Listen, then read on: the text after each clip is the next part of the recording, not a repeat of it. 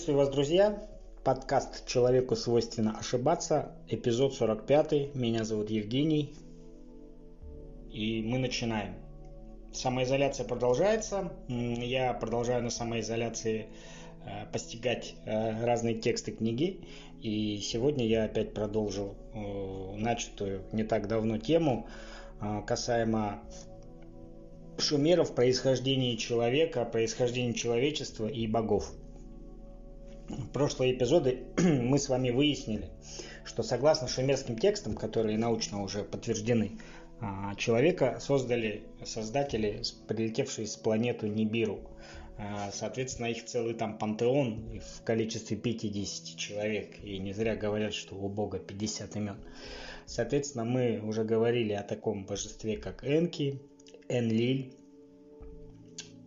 Мардук, он же Ра, он же Сет, там есть Азирис, Нана, Иштар, Нинхурсак, э, то есть о разных существах. И естественно, что э, очень много доказательств того, что мы созданы ими, хотя бы по, той, по, по таким простым примерам. Да? В Библии сказано, э, и сказал Бог, сотворим человека по образу и подобию своему, сотворим, то есть богов было несколько. По образу и подобию своему, почему? Потому что анунаки, как их называли шумеры, или как я их называю, нибируанцы, то есть те, кто прилетели с планеты Нибиру, они выглядели как мы, только вероятно, что рост у них был побольше, 3-4 метра. Э, соответственно, а для чего они прилетели, надо сразу вспомнить. Они прилетели на планету Земля добывать что? Добывать золото. И, соответственно, когда Энки создавал людей, он свою ДНК добавил в вот эту смесь. Когда создавали человека и генетически, есть вещи, которые мы унаследовали от них, и это явно проявляется. Потому что боги Анунаки любили пожрать, любили выпить. Э, именно пиво придумали шумеры уже тогда. Соответственно, и, естественно, золото. И обратите внимание, что вокруг золота всегда ходит определенное движение. Все экономики мира, там все построено на золоте, золотая лихорадка. Человек всегда одержим золотом, да? И поэтому человек всегда э, любитель пожрать, ну, те, кто там алкоголики, побухать, и деньги, золото, то есть это у нас в крови, это еще раз подтверждает, что они нас создавали. И э, поэтому все религиозные посты настроены на то, чтобы мы себя в еде э, немножко удерживали. Именно почему в еде? Говорят, что ну это же не диета пост. Да, это не диета, но, соответственно, самое основное инстинкт у нас вот покушать. И все наши, э, наш быт человеческий, он весь устроен в этом. Что не событие, то накрывай на стол. День рождения накрывай на стол, Новый год накрывай на стол. Родился ребенок, от, мы отмечаем. Поминки, человек умер, опять отмечаем. Корпоративы, юбилеи, там, не знаю, хоть что. На природу едем, всегда едим. То есть вот это вот основная часть. И пост, когда мы, человек себя в еде э, ограничивает, он немножко стяжает нас дух. Потому что э, сегодня речь пойдет о том, кто есть личность Бога, поэтому есть немножко религиозной подоплеки. Соответственно, когда э, э Значит, э, так в православии сказано, что э, чревоугодие пьянства – это путь к блуду. Блуд – это сексуальные отношения между мужчиной и женщиной э, в не брака. Вот. Прелюбодеяние – это сексуальные отношения в браке, но с другим, ну, измена. А вот. Потому что когда человек выпил, ему у него плоть сразу начинает похоть выделяться. И это так и есть. Поэтому пост, он заключается в том, что человек ограничивает себя в еде, и у него начинается духовное очищение. И человеку, когда человек немножко голоден, в чем-то себя ограничивает, ему, в общем-то говоря, э, не до гулянок.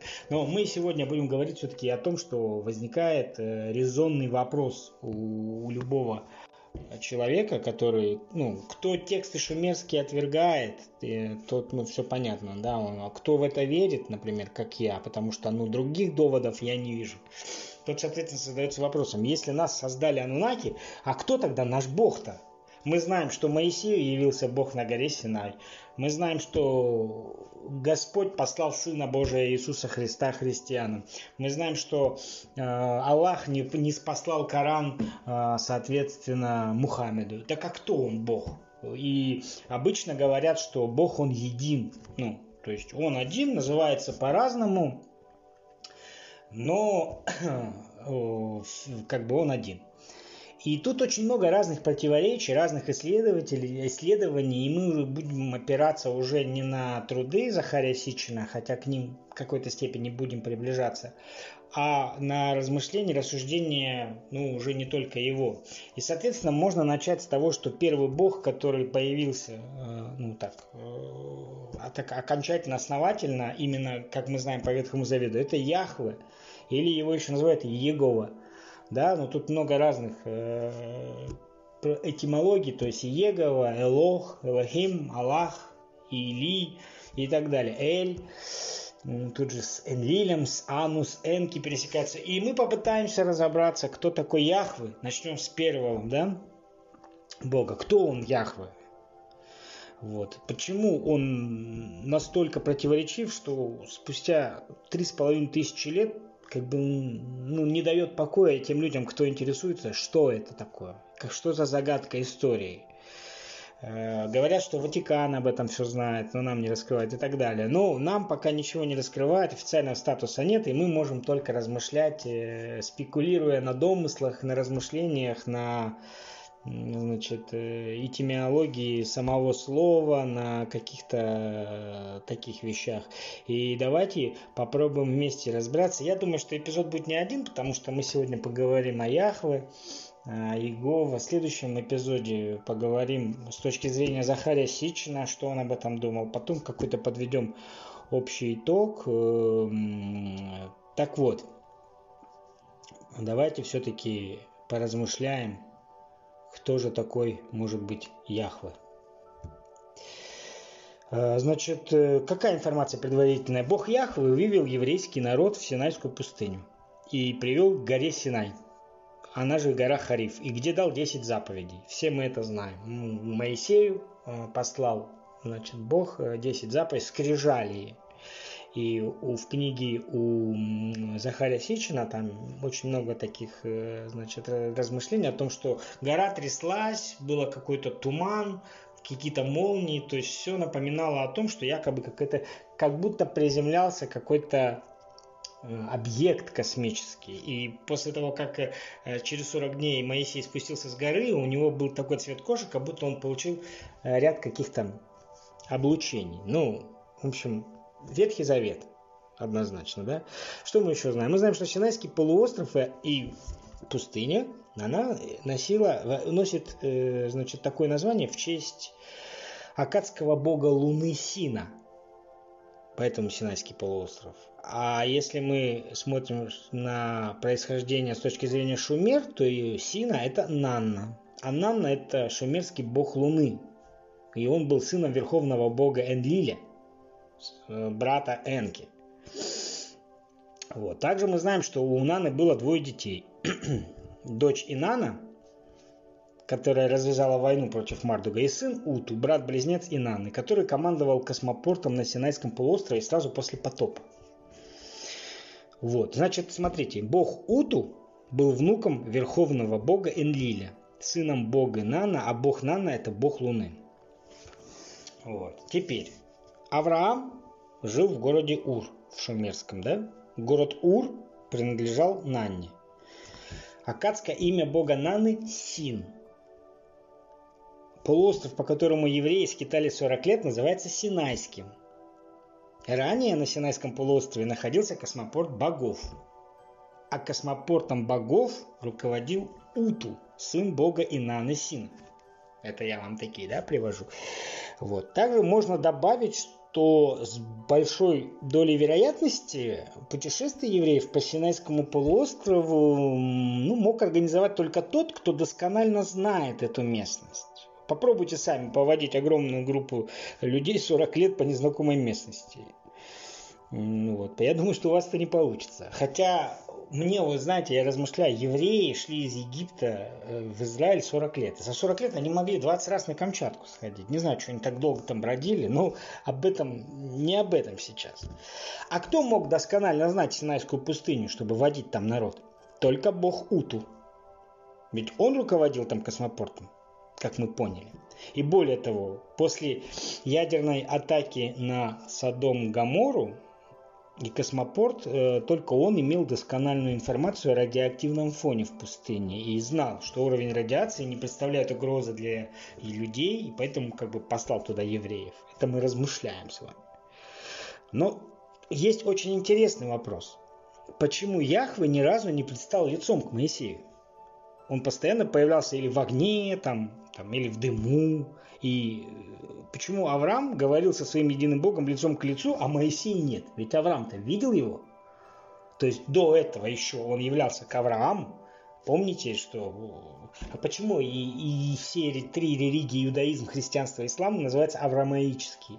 Потому что первым он явился Аврааму. Так почему он явился Моисею, не, не показывал лицо, а Авраам показывал? Ну, те, кто антисемиты так называемые, да, которые не поддерживают евреев и все, что с ними связано, они высказывают предположение, что богом Яхвы был никто иной, как бог Сет, который правил в Египте. Но по египетской мифологии он имел образ осла. И поэтому, чтобы ну, насмерть не перепугать евреев, он не показывал имя своего божественного лика, в кавычках божественного, конечно же. Но это тоже не так. Потому что бог Сет после поражения от Харона был отстранен от правления в Египте сразу после первой войны пирамид. Э, война пирамид, я вам перечислял хронологию событий в прошлом эпизоде, я сильно не затрагивал, потому что там, ну, это не, сейчас не об этом речь, это не так важно. Там было две войны пирамид. Вот.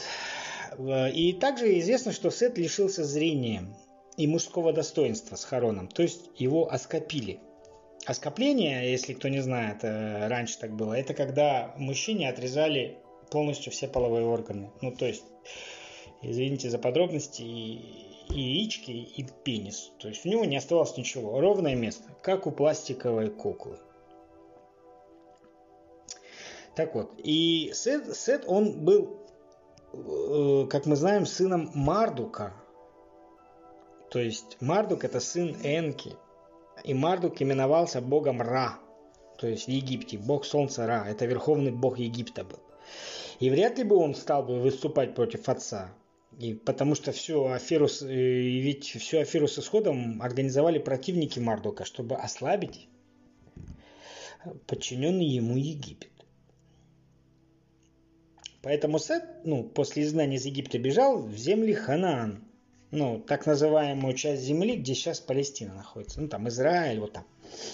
Вот. Но это случилось после Первой войны пирамид в 8970 году до нашей эры. А к этому времени исхода евреев из Египта, то есть 1430 год до нашей эры, Хаанан и весь Синайский полуостров находился под властью клана Энлиля.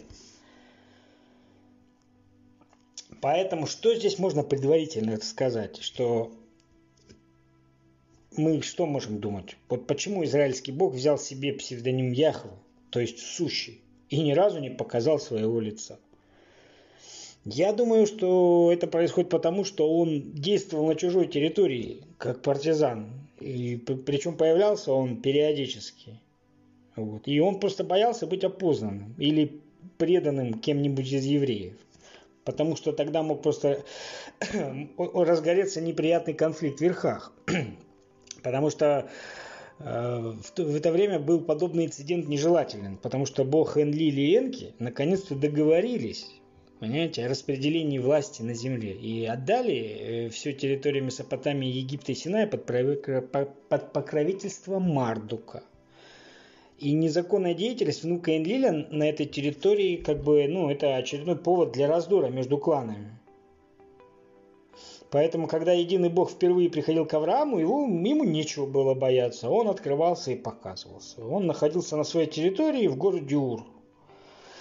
Вот. И в Харане, и в Содоме этот единый бог тоже чувствовал себя в определенной безопасности, так как тогда Мардук выступал в роли дичи, на которую бог Авраама вел охоту. В общем-то, почему он не показывался Моисею? Скорее всего, потому что он боялся разоблачения.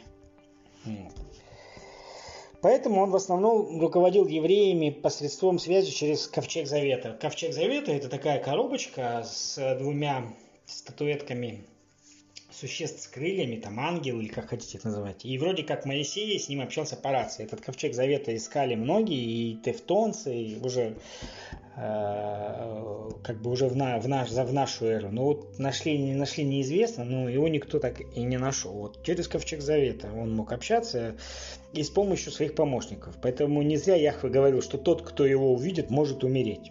И как бы это была ну, не пустая угроза, свидетелей быть не должно. Вот такая вот благая миссия инкогнита.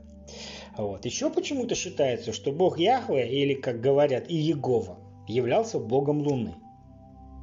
Но ведь если Яхве это Уту, то Луна здесь вообще ни при чем. Когда единый Бог э, впервые обращался к Аврааму, то тот наверняка знал, кто с ним разговаривает. Бог не скрывал своего лица. Вот. И Авраам признал его как Бога, как своего покровителя ну, тогда Авраам еще жил в городе Ур, это был шумерский город. И согласно шумерским хронологиям, город Ур был под, под покровительством бога Нана или Сина. Мы уже об этой имена вам произносил я. А Нана не скрывал своего лица, поэтому Авраам был ошарашен появлением Господа просто потому, что боги воочию простым смертным не являлись каждый день. Так вот, бог Нана или Син как раз и являлся богом Луны – и ничего удивительного, когда Яхве объявил Моисею из горящего куста, что он знает всех еврейских пращуров. И Моисей сразу же признал его, как единого Бога, о котором существовало поверье среди евреев, потомков Авраама. И этим Богом был Бог Луны Нанна. Вот. А если смотреть на шумерские тексты и археологические находки, то все указывает на то, что Син и его супруга бежали от гнева Энлиля в Харан, вот этот Хурицкий город, отдаленный от Ура горами и несколькими реками. И причем, когда семья Авраама во главе с его отцом Фарой покинула Ур, то они тоже направились в Харан, где прожили довольно долго, прежде чем не получили распоряжение Бога Сина отправляться на землю обетованную. Бог Син даровал Аврааму эту землю. У них был договор. Но насколько мы с вами знаем, я вам не рассказывал, э, Авраам там, в общем, у него были свои движухи, а перед тем, как был уничтожен Содом и Гамора ядерным оружием, в общем-то, Бог Син отправлял Арама на космопорт что-то там делать. вот. Ну, что мы тут думаем про Яхвы? Вероятнее всего, под псевдонимом Яхвы скрывался все-таки не сам Бог Нана, а сын Уту который пользовался информацией своего отца, чтобы определить приоритеты и все-таки дать понять, что именно он древний единый бог евреев, и что евреи должны подчиняться ему. И это сработало. Ко всему прочему, бог Уту в месопотамских текстах. Месопотамия, если кто не понял, это междуречие, это шумер. Месопотамское слово, это слово уже, по-моему, греческое, по-гречески Месопотамия. Так вот, в месопотамских текстах э, бог Уту олицетворял собой порядок и закон. Он любил издавать приказы и требовал всяческого подчинения людей этим постановлениям. Но, скорее всего, план вывода евреев из Египта разработала именно Нанна. И заповеди написал для евреев он. Сын же его Уту, прикрываясь именем отца, просто осуществлял рабочую часть проекта. Теперь рассмотрим причину не совсем адекватного поведения Яхвы по отношению к своему народу такой как геноцид, истребление, за неповиновение и всякое прочее. Так как Яхве, он же и Егова, является потомком древнего бога Луны, характер у него, кстати, такой же, как у Луны, двойственен. Кроме светлой стороны, Луна имеет темную. Также имеет э, новолуние или полную темноту. Поэтому неудивительно, что евреи чтут своего лунного бога, который значит, э, был всегда разный. Он то говорил, что там, то хвалил, то убивал. То есть понятно было, что э, как-то немножко было странное поведение. Мы все привыкли понимать, что Бог это... Ну как, как Бог может сегодня сказать одно, а завтра сказать другое? Так не может быть. Мы привыкли, что Бог справедлив, Бог это любовь. Э, а тут получается, что Яхве, э, значит, э, он то одно, то другое, то агрессия, то злоба, то ненависть, то, то нацизм, то еще что-то, то есть там, то он евреям там, давал заповеди, уничтожьте всех, кроме евреев, то есть, ну, э, поэтому, э, подводя итог, я могу вам сказать, что Яхве это все-таки бог евреев, но никак не бог э, христиан и мусульман. И тем более не тот бог единый, о котором все говорят. Ну вот, поэтому, чтобы понять еще Бога Яхва, его называли Саваоф, Саваоф, он же Яхвы, он же Иегова, да, и здесь стоит обратиться к Ветхому Завету, а, к книге пророка Малахия, да, здесь есть такие, она длинная, но я вот вам выжму один момент. Он говорит, не один ли у всех нас Отец? Не один ли Бог сотворил нас? Почему же мы вероломно поступаем друг против друга, нарушая тем завет отцов наших. Вероломно поступает Иуда, и мерзость совершается в Израиле и в Иерусалиме, ибо унизил Иуда святыню Господню, которую любил, и женился на дочери чужого Бога. У того, кто делает это, истребит Господь из шатров Яковлевых, бдящего на страже и отвечающего и приносящему жертву Господу Саваоф. Получается, что Яхве говорит, не один ли у всех нас Отец, не один ли Бог нас сотворил. Почему же мы вероломно поступаем друг против друга, нарушая тем завет отцов наших? И тем самым это наводит на мысли, что сам Яхве был создан Богом и является местным, локальным Богом евреев. И он еще упрекает Иуду, что тот женился на дочери чужого Бога. Значит, реально таких богов, как Саваоф, было много. Если Саваоф был создан Богом, значит он не Бог. Он один из локальных богов, поэтому вот кто Бог является, Бог Ветхого Завета. Можем обратиться к стихам книги Исход 3 стих 14. Бог сказал Моисею, «Я есть сущий, и сказал, так скажи сынам Израилевым, сущий Иегова послал меня к вам». Обратите внимание на книги Еремии и Исаи. Там повсюду говорится «Господь Саваоф, Бог Израилева». И не только там. По всему Ветхому Завету написано, что Саваоф есть Бог Израилева. И этот стих как бы дает понять, что Бог Саваоф приходит к людям на каком-то летающем объекте. Возможно, что он был пришельцем. Люди его обожествили и назвали Богом. Ну, в принципе, для тех времен это нормально. Для тех э, времен любой спустившийся с небес э, мог считаться Богом. И вот в Исаии в 29 главе стихе 6 написано «Господь Саваоф посетит тебя громом и землетрясением и сильным глазом, бурю и вихрем, и пламенем всепожирающего огня». То есть гром, землетрясение, буря, вихрь, пламя. Это все очень похоже на посадку космического корабля. Поэтому Саваоф, Яхве и Егова его называют по-разному. Но это тот, кто в Ветхом Завете называют Богом Богом Израилева, понимаете? То есть в, в, в этом вот и, и есть момент, что э, есть там свидетели Иеговы, да, то есть, ну, мне кажется, что все-таки в христианстве все-таки немножко другой Бог. Как бы это кощунственно не звучало. Потому что, ну, сами, то есть вы видите, что, э, по моему мнению, Яхве является одним из тех богов, которые жили на земле вместе вот с полетевшей с Нибиру. И на тот момент, ну, нужно было так поступить, чтобы с народом. Ведь потом Яхва исчез, скорее всего, он куда-то улетел и уже больше не возвращался. Поэтому я вот такую вам даю информацию для размышления в этом именно эпизоде, что Яхве – это не бог христиан, мусульман и иудеев, а бог иудеев.